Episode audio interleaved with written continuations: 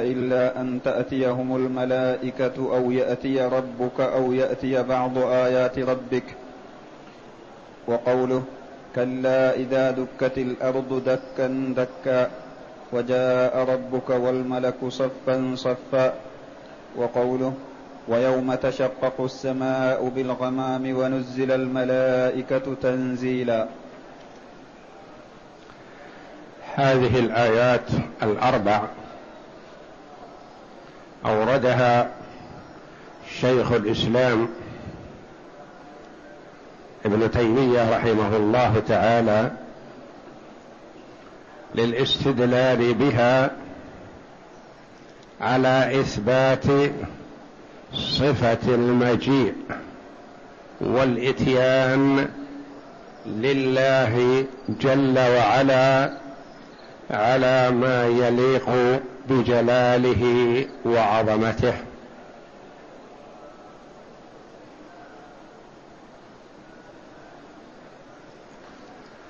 فالله جل وعلا أثبت لهذه لنفسه هذه الصفة وأثبتها له رسوله صلى الله عليه وسلم.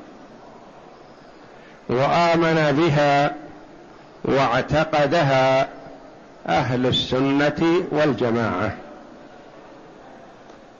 الآخذون بكتاب الله جل وعلا وسنة رسوله صلى الله عليه وسلم وأنكرها المبتدعة.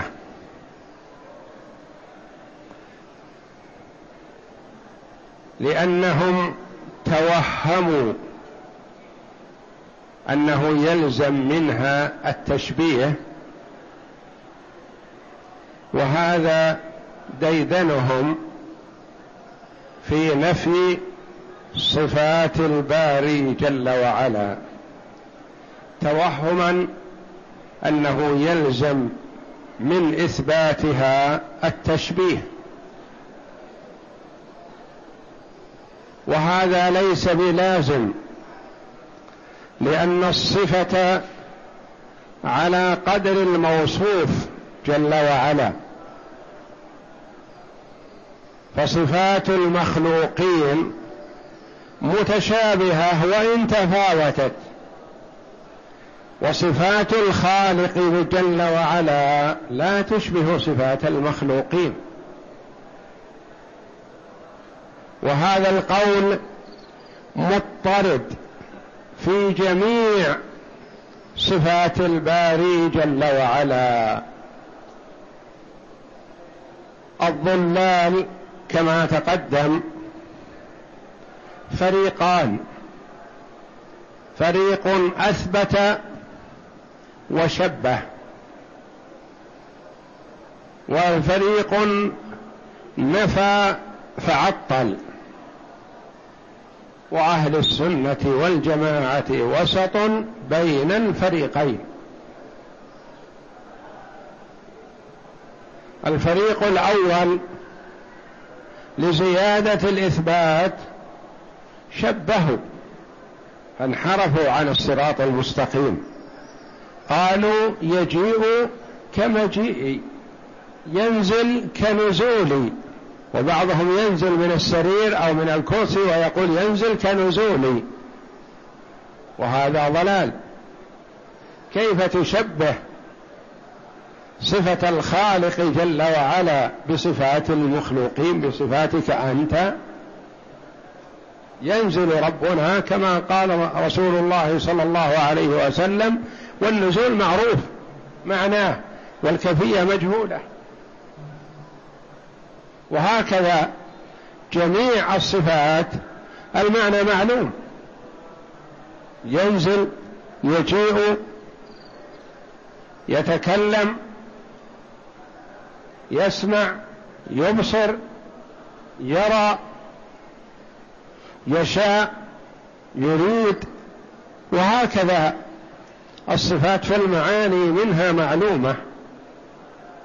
والكيفية مجهولة. كيف يجيء لفصل القضاء جل وعلا؟ هذا لا يعلمه إلا هو. ويجي كما أثبت لنفسه ونحن نؤمن بذلك. ولا نشبه كما شبهت المعطلة المشبهة الممثلة. ولا ننفي كما نفت المعطلة بل نقول يجي. المعنى معلوم. والكيف مجهول. وهذه القاعدة التي قالها الإمام مالك رحمه الله وتروى عن أم سلمة أم المؤمنين رضي الله عنها وعن بعض السلف قاعدة مضطردة في جميع صفات الباري جل وعلا. المعنى معلوم. والكيف مجهول. كيفية الصفة ما يليق أن نسأل عنها. اسألني مثلا عن كيفية مجيء زيد.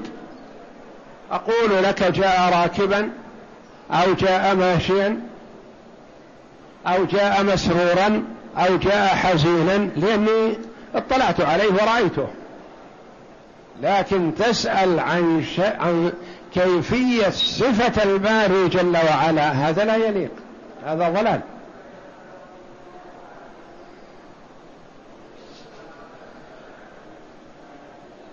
المعنى معلوم والكيف مجهول. والإيمان بالصفة واجب. ما يجوز لنا أن يصف الله نفسه بشيء ونقول لا لا يا ربي لا يا ربي. أنت منزه عن هذا. هذا جهل وضلال. الله يصف نفسه بشيء فنقول لا يا ربي أنت منزه عن هذا. هذا يليق هذا يقول عاقل.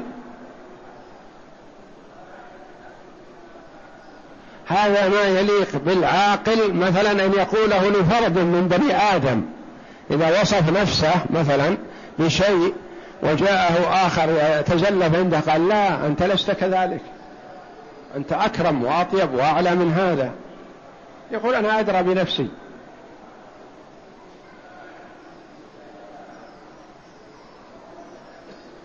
والكيف مجهول والإيمان به يعني بالصفة ايا كانت واجب. والسؤال عن كيفية بدعة وش معنى السؤال عنها بدعة؟ ما هي البدعة؟ البدعة ما أحدث في الدين على غير أساس على غير شرع على غير سنة. والسؤال عن الكيفية سؤال محدث.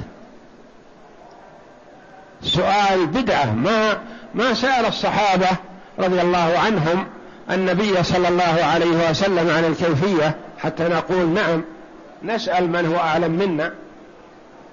الصحابة رضي الله عنهم أعلم بما ينبغي أن يسأل عنه فيسألون عنه. وما لا ينبغي أن يسأل عنه توقفوا رضي الله عنهم. ما سألوا فجاء من بعدهم المبتدع وسأل. نقول أنت مبتدع سؤالك هذا بدعة. لأنه ما سأله أبو بكر رضي الله عنه ولا عمر ولا عثمان ولا علي ولا أحد من الصحابة الذين التقوا بالنبي صلى الله عليه وسلم قالوا كيف يجيء ربنا؟ لأنهم يعرفون أنه مثل هذا ما ينبغي أن يسأل عنه. فالسؤال عنه يعني عن الكيفية بدعة.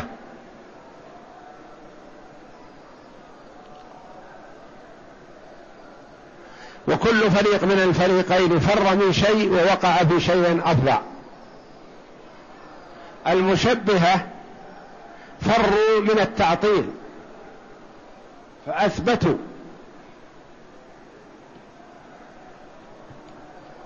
فوقعوا في شيء فظيع وهو التشبيه والتمثيل.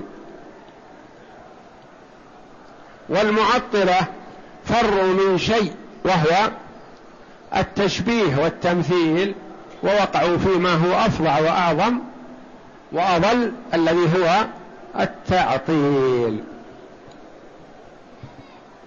وكما قال بعض السلف المشبهة والممثلة يعبدون صنما والمعطلة يعبدون عدما وأهل السنة والجماعة يعبدون إلها واحدا أحدا فردا صمدا. إيش معنى هالعبارة؟ هذه تتأتى مع جميع أهل البدع. المشبهة يعبدون شيئا تصوروه في أنفسهم وشبهوه بشيء يعني كأنه جثة قائمة بين أيديهم يصفونها ويقول مثل كذا ومثل كذا ومثل كذا. وما كان شاخصا كذا يقال له صنم يعني كأنهم يعبدون صنم. يعبدون وثن من الأوثان. يبينون صفاته ويكيفونها إلى آخره. المعطلة يعبدون عدما يعبدون شيئا لا يتصور في الوجود لأنهم جردوه من الصفات ولا ولا ينسى شيء ما إلا وهو موصوف بالصفات. فهم يعبدون لا شيء.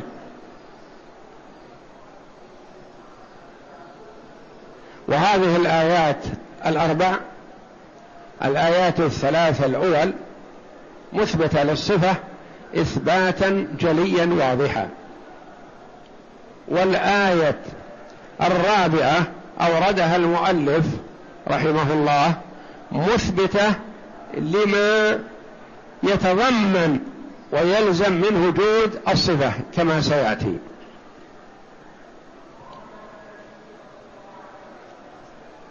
فالآية الأولى قوله جل وعلا هل ينظرون إلا أن تأتيهم إلا أن يأتيهم الله في ظلل من الغمام والملائكة وقضي الأمر.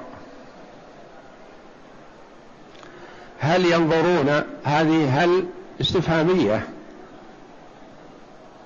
وإذا جاء حرف الاستفهام وبعده إلا هل جاء إلا محمد؟ هل قام إلا زيد؟ هل ذاكر إلا علي؟ هل تكون بمعنى النفي؟ يعني ما جاء إلا علي ما ذاكر إلا محمد وهكذا.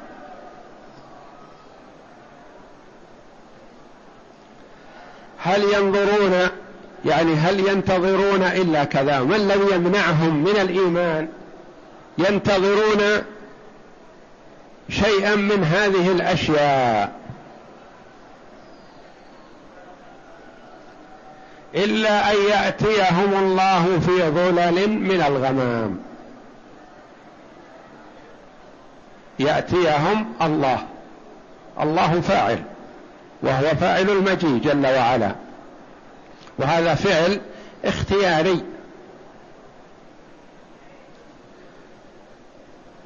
إلا أن يأتيهم الله في ظلل من الغمام. نعرف أن في هذه ما يصلح أن تكون ظرفية. لأن لو قلنا إنها ظرفية صار المعنى يأتي الله في وسط الظلل من الغمام وليس كذلك. لأن الله لا يحيط به خلقه. وإنما هي بمعنى مع هل ينظرون إلا أن يأتيهم الله مع ظلل من الغمام. والغمام هو السحاب الأبيض الخفيف. يرسله الله جل وعلا وتشقق عنه السماء لنزول الملائكة ولمجيء الله جل وعلا لفصل القضاء.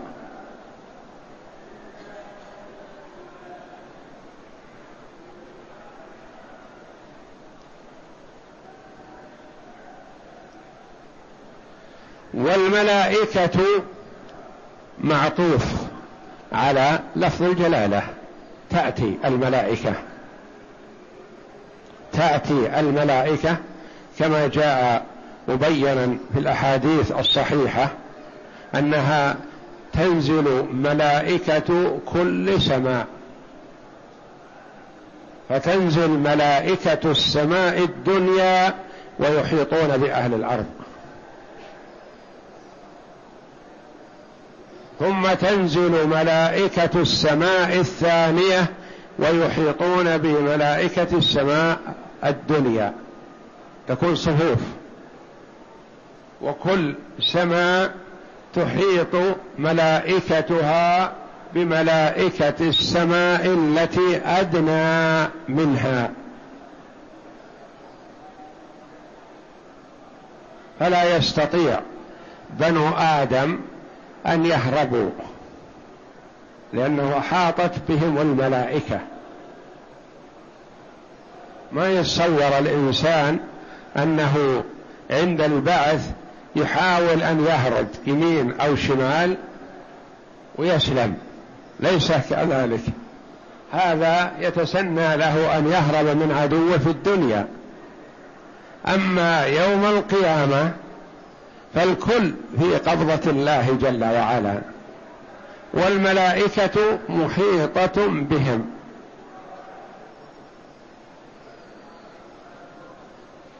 وقضي الأمر. حكم الله جل وعلا بين العباد.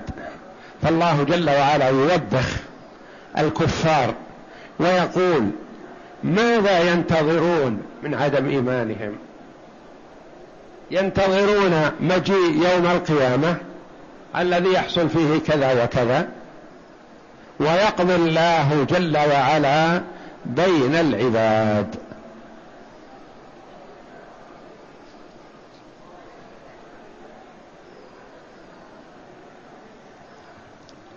وفي هذا تخويف للكفار ونذارة لكل عاقل. أن ينتبه أن الأمر ليس بالسهل. عليه أن يتصور ذلك اليوم العظيم ويستعد له وهو لا ينجو منه إلا بالعمل الصالح وبرضا الله جل وعلا.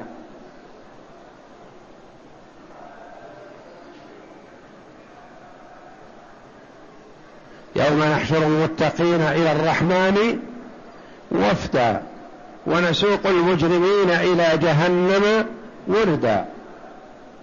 فالناس يحشرون على قدر اعمالهم. منهم من يحشر على نجب يركبونها تطير بهم إلى الله جل وعلا. ومنهم من يحشرون والعياذ بالله على رؤوسهم يمشون. منكسين. ومنهم من يحشر يمشي ويسقط ويمشي ويسقط كما قال الله جل وعلا الذين يأكلون الربا لا يقومون إلا كما يقوم الذي يتخبطه الشيطان من المس. ذلك بأنهم قالوا إنما البيع مثل الربا وأحل الله البيع وحرم الربا.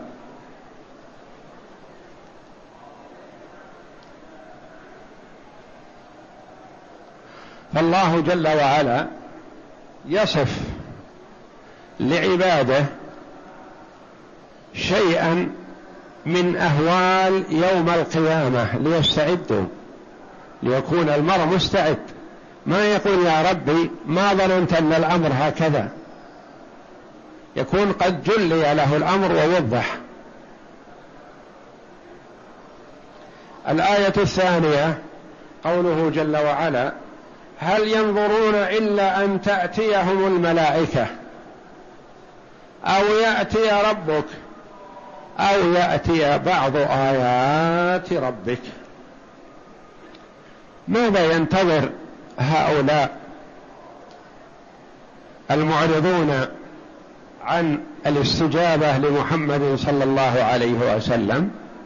ينتظرون واحد من ثلاثة أمور لا محيص منها. لابد أن تمر عليهم كلها أو بعضها. هل ينظرون إلا أن تأتيهم الملائكة؟ لماذا؟ لقبض أرواحهم. تأتيهم الملائكة تضرب وجوههم وأدبارهم مع التوبيخ واللوم. تأتي الملائكة لقبض أرواحهم. هذه ينتظرونها ستحصل.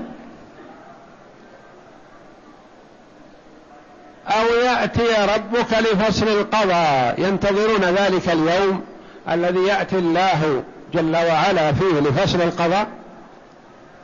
ولا بد منه. ماذا ستكون حالهم في ذلك الموقف؟ وقد عصوا الله وعصوا رسله.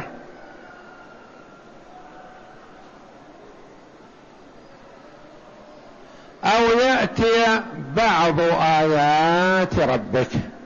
يأتيهم بعض آيات ربك. يوم يأتي بعض آيات ربك لا ينفع نفسا إيمانها. يعني في الحالتين الأوليين هذا ميؤوس منه. إذا جاءت الملائكة لقبض روحه ما يمكن يقول اؤمن في ذلك الساعة. عاين ملائكة العذاب انتهى. أو جاء الله جل وعلا لفصل القضاء يوم القيامة ما في مجال للإيمان. قد يقول قائل فيه مجال للإيمان إذا رأى الشمس طلعت من مغربها. يقول أؤمن. إذا شفت الآية هذه أؤمن. قال الله جل وعلا سد عليه هذا الباب إنه لا يمكن. يوم يأتي بعض آيات ربك لا ينفع نفسا إيمانها. لم تكن آمنت من قبل. إذا طلعت الشمس من مغربها ما ينفع الإيمان حينئذ.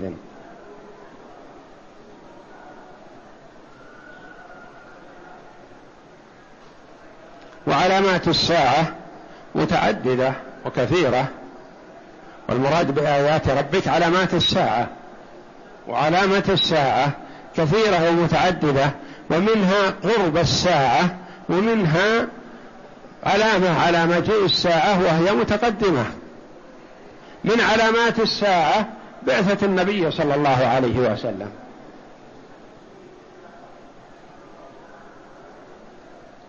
هذه من علامات الساعة. فقدان الأمانة من علامات الساعة.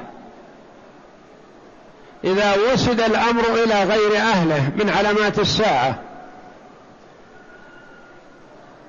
إذا زخرف الناس مساجدهم هذه من علامات الساعة. وقد حصلت هذه الأشياء. إذا ضيعت الصلاة فتلك من علامات الساعة. إذا أكل الربا وانتشر فتلك من علامات الساعة. وهذه كلها موجودة.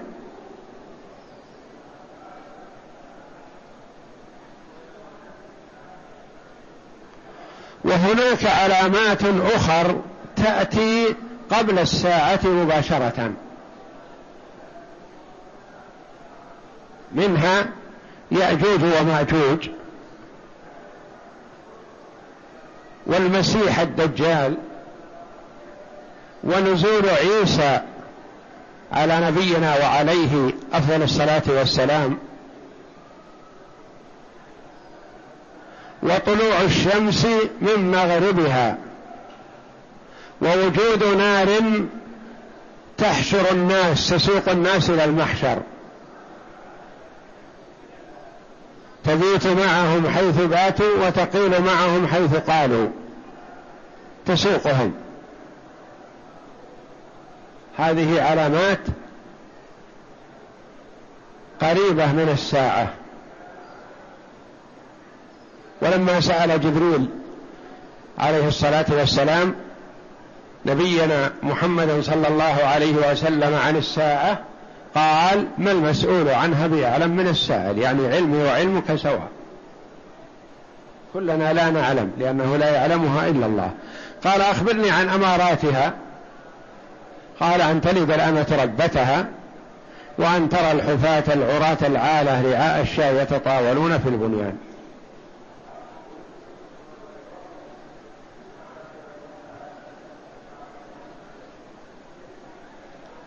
أو يأتي بعض آيات ربك يوم يأتي بعض آيات ربك ما ينفع الإيمان حينئذ. فالله جل وعلا يتوعد الكفار لعدم إيمانه بمحمد صلى الله عليه وسلم بواحدة من هذه الأمور. هل ينتظرون هل ينظرون إلا أن تأتيهم الملائكة لقبض أرواحهم؟ أو يأتي ربك لفصل القضاء أو يأتي بعض آيات ربك علامات قيام الساعة المباشرة. والشاهد من هذه الآية قوله جل وعلا أو يأتي ربك. والشاهد من الآية الأولى قوله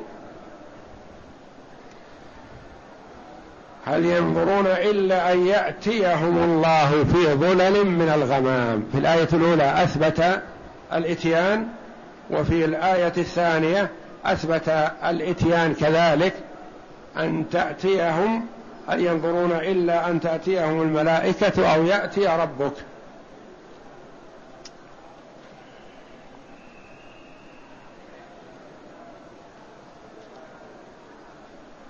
الآية الثالثة قوله تعالى كلا كلمة ردع وزجر. إذا دكت الأرض دكا دكا وجاء ربك والملك صفا صفا. في هذه الآية الثالثة أثبت فيها المجي وفي الآيتين الأوليين الإتيان. كلا إذا دكت الأرض دكا دكا الدك بأن تدك الأرض فالعالي ينزل للمنخفض حتى تكون الأرض قاعا صفصفا. كما قال الله جل وعلا لا ترى فيها عوجا ولا أمتا. لا ارتفاع ولا انخفاض. هذه الأرض الآن الحالية فيها ارتفاع وانخفاض فيها أودية عميقة نازلة وفيها جبال شاهقة في الارتفاع. يوم القيامة الله جل وعلا يدكها دكا فتكون أرضا مستوية كأنها قطعة بلط مستوية لا ارتفاع فيها ولا انخفاض. لحشر العباد. كلا إذا دكت الأرض دكا دكا. يصح في دكة الثانية أنها تأكيد ويصح أن تكون تأسيس. إيش معنى هذا؟ تأكيد يعني إذا كانت المسألة دكة واحدة فالثانية تأكيد. وتكون تأسيس إذا كانت تحتاج إلى أكثر من دكة تدك ثم تدك ثانية وثالثة وهكذا. وجاء ربك والملك. ملك واحد؟ لا. المراد الجنس. يعني جاء الملائكة كلهم كل من اتصف بهذه الصفة كل من كان بهذا الشكل. وجاء ربك والملك والملك صفا صفا وكلمة صفا صفا هذه صفة للملك.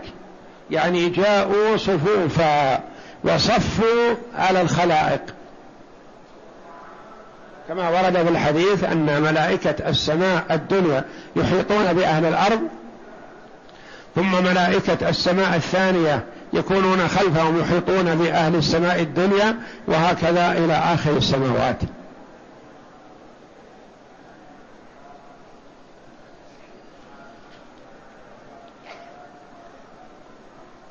وجاء ربك أثبت الله جل وعلا لنفسه المجيء.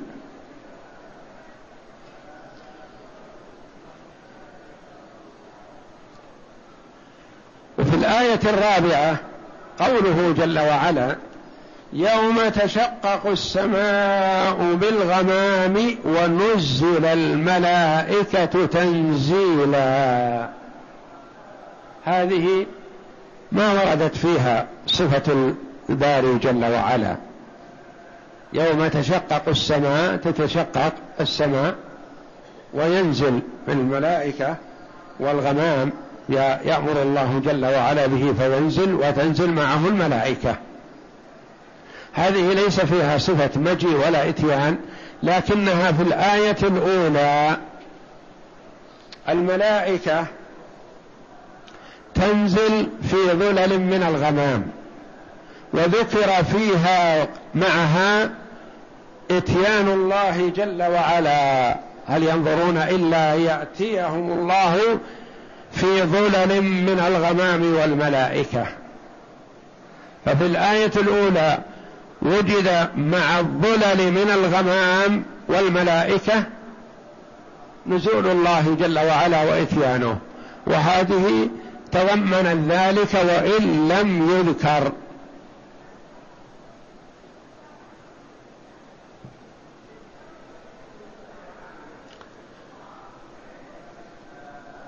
ونزل الملائكة تنزيلا يعني ينزلون شيئا فشيئا يحيطون بأهل الأرض كما ورد أنه أول من ينزل ملائكة السماء الدنيا ثم ملائكة السماء الثانية ثم الثالثة ثم الرابعة إلى آخره.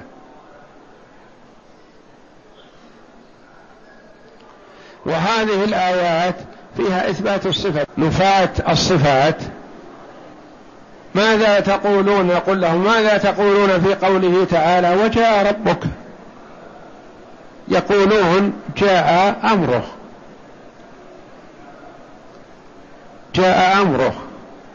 الله جل وعلا يجيء أمره في كل حين وفي كل وقت.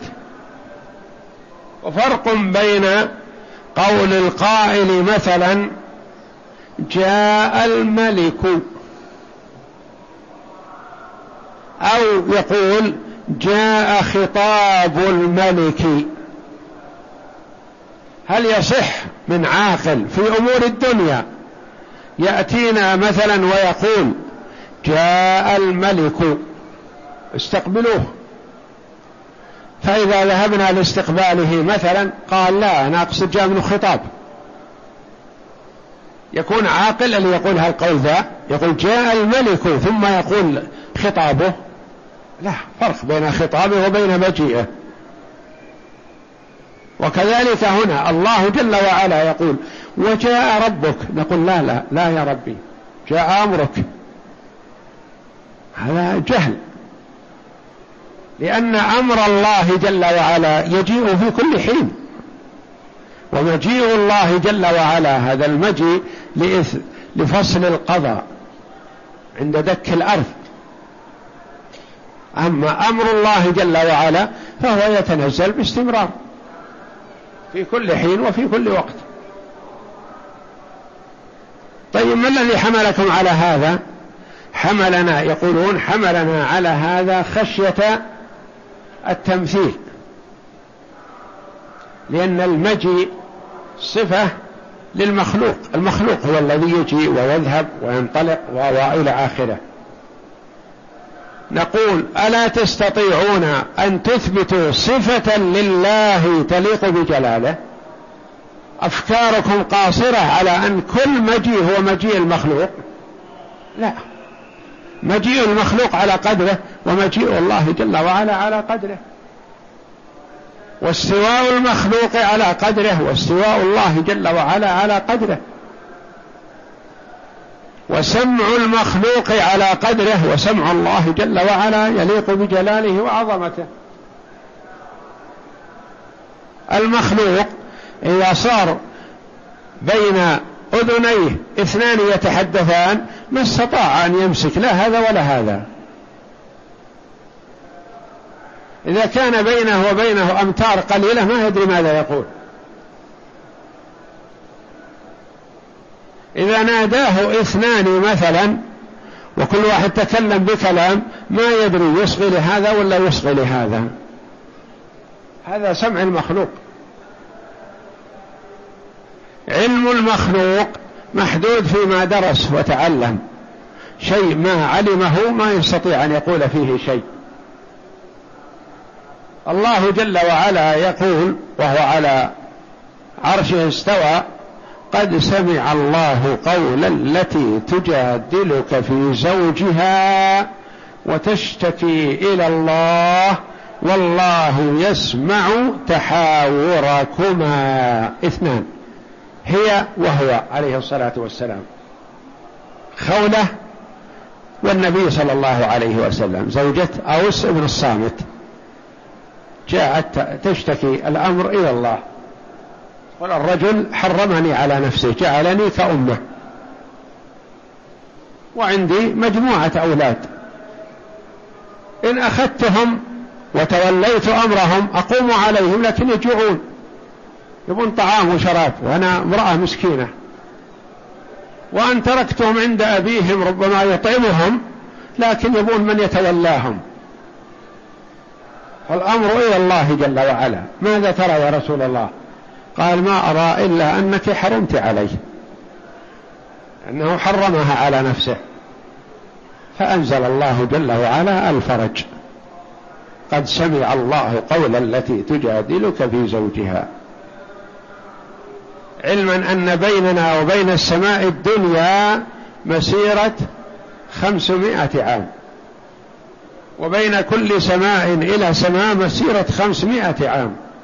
وكثف كل سماء مسيرة خمسمائة عام. والله جل وعلا مستو على العرش بائن من خلقه ونزل الفرج من الله في الحال. قد سمع الله قول التي تجادلك في زوجها وتشتكي إلى الله.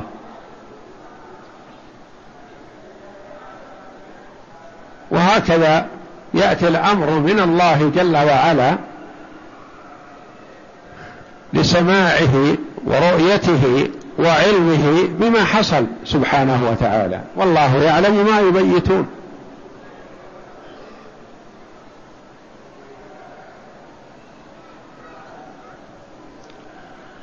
فيقولون هم ننفي الصفة لأنه يترتب عليها المشابهة. نقول هذا بأفكاركم القاصرة. وإلا الواجب عليكم إثبات ما أثبته الله لنفسه ولا تدخلوا فيما لا علم لكم به. لا تدخلوا في موضوع الكيفية والتشبيه والتمثيل. وهذا في صفات الباري جل وعلا كلها. مثلا نقول الله يتكلم لكن نشبه كلام الله بكلامنا. كلامنا نحن يحتاج إلى أجهزة ركبها الله جل وعلا. اللسان والشفتين والأسنان واللهات والحلق والحروف بعضها يخرج من أدنى الحلق وبعضها من وسط الحلق وبعضها من طرف الحلق ومن اللهات ومن الشفتين إلى آخره. هذا في كلامنا نحن. والله جل وعلا يتكلم كلاما حقيقيا لا نشبهه بكلام المخلوقين.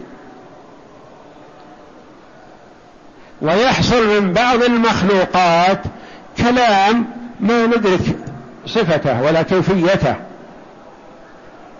يوم نختم على أفواههم وتكلمنا أيديهم وتشهد أرجلهم بما كانوا يكسبون. اليد تتكلم؟ بماذا تتكلم؟ بما ينطقها الله. على أي صفة؟ الله أعلم. ما ندري. الجبال يسبحنا. نوع تسبيح هذا الجبال. الله أعلم. وهذا في المخلوقين فما بالك في الخالق؟ فالسلامة في الإثبات والإيمان بالمعنى. خلافا لما يقوله بعض الواقفين مثلا يقولون نفوض. نفوض. ثم يقول بعضهم علم بأن ما يتبادر إلى الذهن منفي. نقول بطل تفويضك. نقول أؤمن بالصفة. أنا أؤمن بالصفة وأعتقدها وأفوض كيفيتها إلى الله جل وعلا. الايمان بالصفة للباري جل وعلا واجب؟ ولا يليق بالعبد أن ينكر صفة أثبتها الله لنفسه.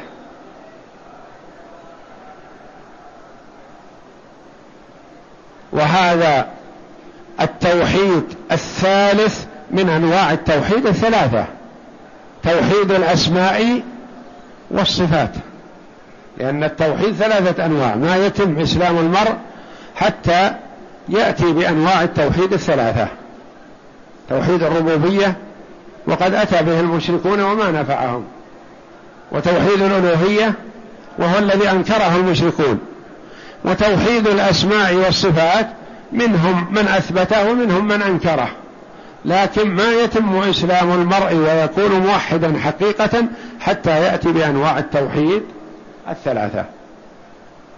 من يأتي بتوحيد الربوبية وتوحيد الألوهية وينكر توحيد الأسماء والصفات يكون كافر. وتوحيد الربوبية أن نوحد الله جل وعلا بأفعاله هو وتوحيد الألوهية أن نوحد الله جل وعلا بأفعالنا اللي يصدر منا العبادة. صلاتنا وصيامنا وذبحنا وتوكلنا وخشوعنا وخضوعنا كله لله جل وعلا وتوحيد الأسماء والصفات وهو أن نوحد الله بأسمائه وصفاته بأسمائه الحسنى وصفاته العلى. نثبت ما أثبته الله لنفسه وننفي ما نفاه الله عن نفسه أو نفاه عنه رسوله صلى الله عليه وسلم وما أثبتناه لا نشبهه ولا نمثله ولا نكيفه. ولا نعطل الله من صفاته. سبحانه وتعالى. اقرأ. قال الشارح قوله هل ينظرون في هذه الآيات إثبات صفتين من صفات الفعل له سبحانه وهما صفتا الإتيان والمجيء والذي عليه أهل السنة والجماعة الإيمان بذلك على حقيقته والابتعاد عن التأويل الذي هو في الحقيقة إلحاد وتعطيل. اترك كلام عن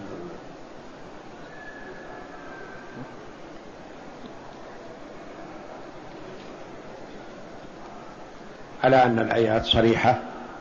على أن الآيات صريحة. على أن الآيات صريحة في بابها. لا تقبل شيئا من تلك التأويلات. فالآية الأولى تتوعد هؤلاء المصرين على كفرهم وعنادهم واتباعهم للشيطان بأنهم ما ينتظرون إلا أن يأتيهم الله عز وجل في ظلل من الغمام لفصل القضاء بينهم وذلك يوم القيامة. ولهذا قال بعد ذلك وقضي الأمر. والآية الثانية أشد صراحة إذ لا يمكن تأويل الإتيان فيها بأنه إتيان الأمر أو العذاب لأنه ردد فيها بين إتيان الملائكة وإتيان الرب وإتيان بعض آيات الرب سبحانه. وقوله في الآية التي بعدها الآية الثالثة. نعم. وجاء ربك والملك صفا صفا لا يمكن حملها على مجيء العذاب. لأن المراد مجيئه سبحانه يوم القيامة لفصل القضاء والملائكة صفوف إجلالا وتعظيما له وعند مجيئه تنشق السماء بالغمام كما أفادته الآية الأخيرة وهو سبحانه يجيء ويأتي وينزل ويدنو وهو فوق عرشه بائن من خلقه فهذه كلها أفعال له سبحانه على الحقيقة. أفعال له على الحقيقة يعني ليست مجاز ولا تحتاج إلى إضافة شيء جديد وإنما أفعال على الحقيقة لكن ما نتصور في حق الله ما نتصوره في المخلوق. أن المخلوق إذا جاء مثلا من كذا إلى كذا ترك المكان هذا وجاء إلى المكان الآخر. هذا في حق المخلوق. لكن الله جل وعلا لا يليق ولا يصح منا أن نتصوره كما نتصور المخلوق. يجيء جل وعلا مجيئا يليق بجلاله وعظمته. إذا جاء فلان مثلا من منطقة كذا إلى منطقة كذا هذا مجيء مخلوق. خلا منه ذاك المكان وجاء إلى هذا المكان. ولا يمكن أن يكون هذا المخلوق موجود هنا مثلا أو موجود في الرياض أو موجود في مكة أو موجود في جدة. لا. هو في أحدهما. أما مجيء الله جل وعلا أصلا ما يليق بنا ولا يناسب أن نتصور ما يتصور في خلق المخلوق. نقول مجيء يليق بجلاله نزول يليق بجلاله كلام يليق بجلاله سمع يليق بجلاله بصر يليق بجلاله. أثبت النبي صلى الله عليه وسلم لربه النزول إلى سماء الدنيا كل ليلة. حين يبقى ثلث الليل الآخر. نؤمن بهذا ونعتقده لكن ما نحكم عقولنا في صفة كيفية هذا النزول؟ لا ما يليق.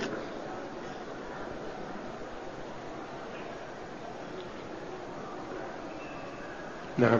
ودعوى المجاز تعطيل له عن فعله واعتقاد أن ذلك المجيء والإتيان من جنس مجيء المخلوقين وإتيانهم. نزوع إلى التشبيه يفضي إلى الإنكار والتعطيل. والله أعلم وصلى الله وسلم وبارك على عبد ورسول نبينا محمد وعلى آله وصحبه أجمعين.